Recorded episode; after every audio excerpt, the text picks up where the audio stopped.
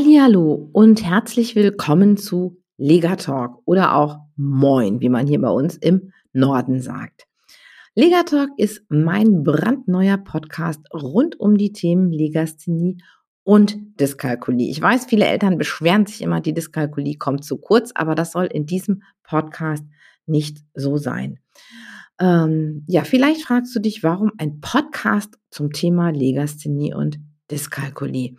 Und ähm, dazu möchte ich starten mit einem Zitat von Sally Shawitz. Sally Shawitz ist Psychologin und arbeitet sehr viel zum Thema Legasthenie. Ich habe das Zitat ein klitzekleines bisschen umgebaut, ähm, aber dieses Zitat heißt, ein gut informierter Erwachsener kann das Leben eines Kindes mit einer Teilleistungsstörung grundlegend verändern. Und nicht nur das Leben des Kindes, sondern auch das der Familie, die da dranhängt. Denn die Teilleistungsstörungen wirken sich immer auch auf die Familien aus. Und um genau ganz, ganz viele von diesen gut informierten Erwachsenen zu haben, gibt es diesen Podcast.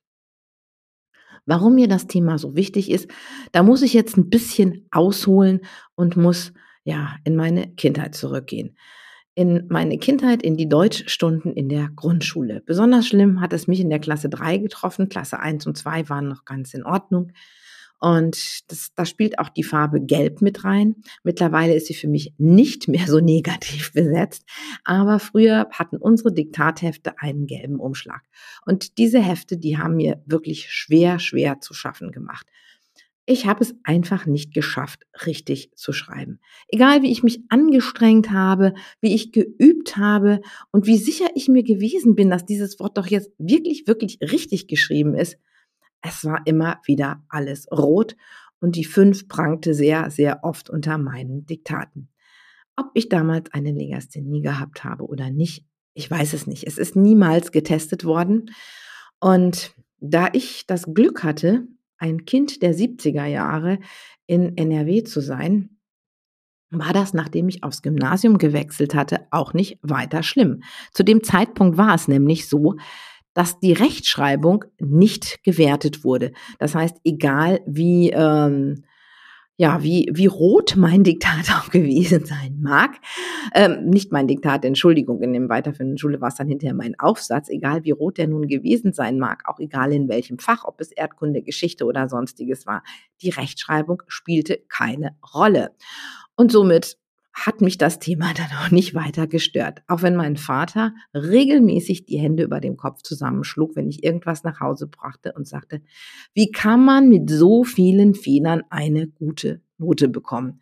Nun gut, ich habe es damit gut durchs Abitur geschafft. Ähm, und bin dann in meine Ausbildung gegangen, in der ich nicht ganz so viel schreiben musste und wurde dann erst wieder mit dem Thema konfrontiert, als ich im Studium war. Nachdem ich vier Kinder bekommen hatte, hatte ich mich noch entschlossen, Pädagogik zu studieren. Passt ja als Mama ganz gut. Und irgendwann kriegte ich eine Arbeit zurück, eine Hausaufgabe von einer Doktorandin oder auch vielleicht war es eine Assistentin, ich weiß es nicht mehr genau, des Professors. Fakt ist auf jeden Fall, ich ähm, war total entsetzt. Die Dame war sicherlich zehn Jahre jünger als ich und gab mir diese Arbeit eben zurück mit dem Kommentar halbe Note Abzug wegen Rechtschreibfehlern. Das hatte bei mir gesessen. Aber nun gut, ähm, da wir an der Uni meistens Hausaufgaben schreiben mussten, ähm, habe ich mir dann angewöhnt, dass mir jemand beim Korrekturlesen geholfen hat und das Thema hat mich dann auch noch nicht so richtig belastet. Bis dann eins unserer Kinder in die Schule kam und es von Anfang an genau diese Schwierigkeiten beim Lesen hatte, nicht so oder gar nicht mal so sonderlich beim Lesen, sondern viel, viel mehr noch beim Schreiben. Auch das Lesen hat er nicht so sehr geschätzt, aber das, die Rechtschreibung war wirklich schwierig. Ich hatte so ein richtiges Déjà-vu, nur dass man das ähm, ja in den 2000er Jahren in Baden-Württemberg überhaupt nicht mehr ganz so locker nahm wie zu meiner Schulzeit. Und ich geriet als Mutter zum einen unter Druck, weil auch nicht die Eltern damals äh, auswählten, auf welche Schule das Kind ging, sondern es hing am Notenschnitt, was mich natürlich unter Druck setzte. Aus heutiger Sicht völlig blödsinnig, aber damals empfand ich ganz viel Druck. Ähm, der kam auch von außen, der kam aus der Familie und was noch dazu kam, war, ich fühlte mich total hilflos. Ich wusste nicht, wie ich meinem Kind helfen konnte. Diese Hilflosigkeit, das ist das, wo ich mich am meisten dran erinnere aus dieser Zeit.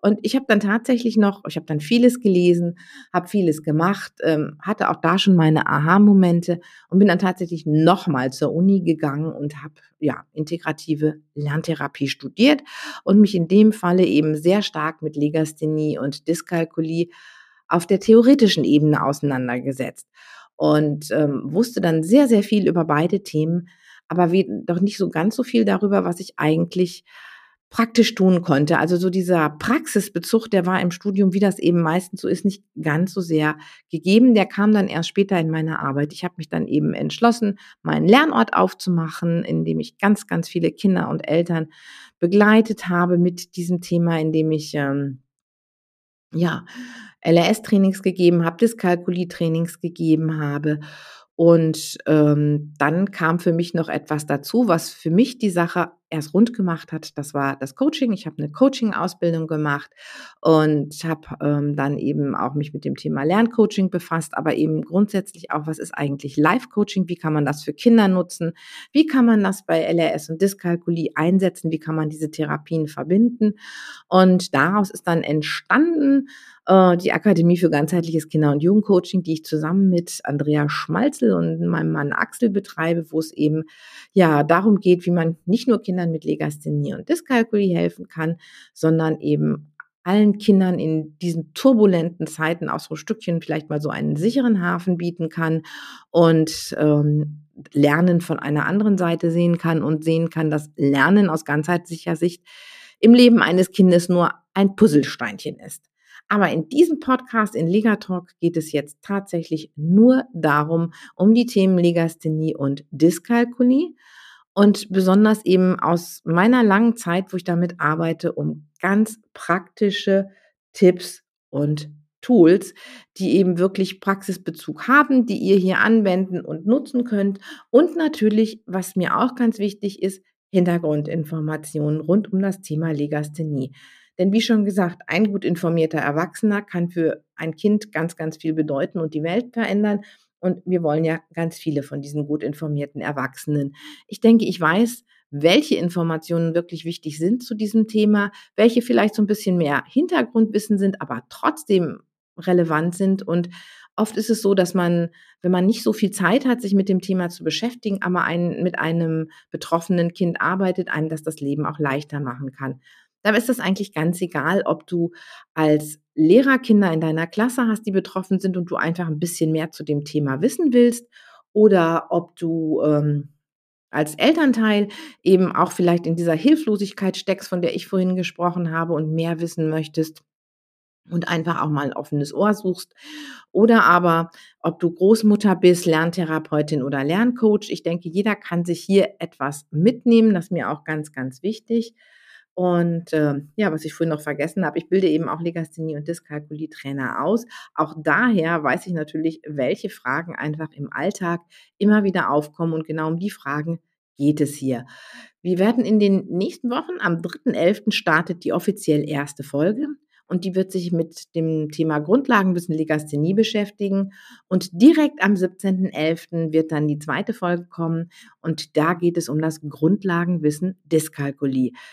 Ähm, ich höre immer wieder, die Dyskalkulie kommt zu kurz und die ist ein Stiefkind. Das soll hier nicht so sein. Wir möchten das hier wirklich, ich will das hier wirklich ausgewogen machen und möchte auch für eure Fragen offen sein. Deswegen findet ihr in den Shownotes meine E-Mail-Adresse. Wenn ihr also Fragen habt, die, meint, die ihr meint, dass die unbedingt in diesen Podcast gehören, bitte, bitte schreibt sie mir, denn nur dann kann ich sie mit aufnehmen und wir können sicherlich dann auch mal eine Frage- und Antwortfolge starten. Natürlich wird es dann auch um Themen gehen wie Nachteilsausgleich, ähm, Notenschutz und auch vielleicht mal alternative Therapieformen, das Thema Lesen, Mengen, all das, was ähm, rund um die Themen Legasthenie und Dyskalkulie wirklich wichtig sind, soll hier in Legatalk einfach auf den Tisch kommen. Ja, ich glaube, damit habe ich das Wichtigste gesagt. Ach nee, ich kriege hier gerade noch ein Zeichen hier von meiner Podcast-Fee, die sagt, du hast noch was vergessen. Und ähm, natürlich, wenn dich das Thema interessiert und du keine Folge verpassen möchtest, dann abonniere doch jetzt Legatalk, damit du ab dem 3.11. auch wirklich alles rund um das Thema Legasthenie und Dyskalkulie mitbekommst. Und auch alles, was eben wichtig ist, ähm, an Links wirst du immer in den Shownotes hier finden, damit du ja da auch gleich hinklicken kannst und dir vielleicht Dinge noch abholen kannst, die du für dich nutzen kannst. Ja, jetzt bin ich schon am Ende mit meiner Folge null, in der du alles erfahren hast über diesen Podcast. Und in der nächsten Folge geht es dann wirklich ans Eingemachte. Und ich freue mich, wenn du den Podcast abonnierst und dabei bist.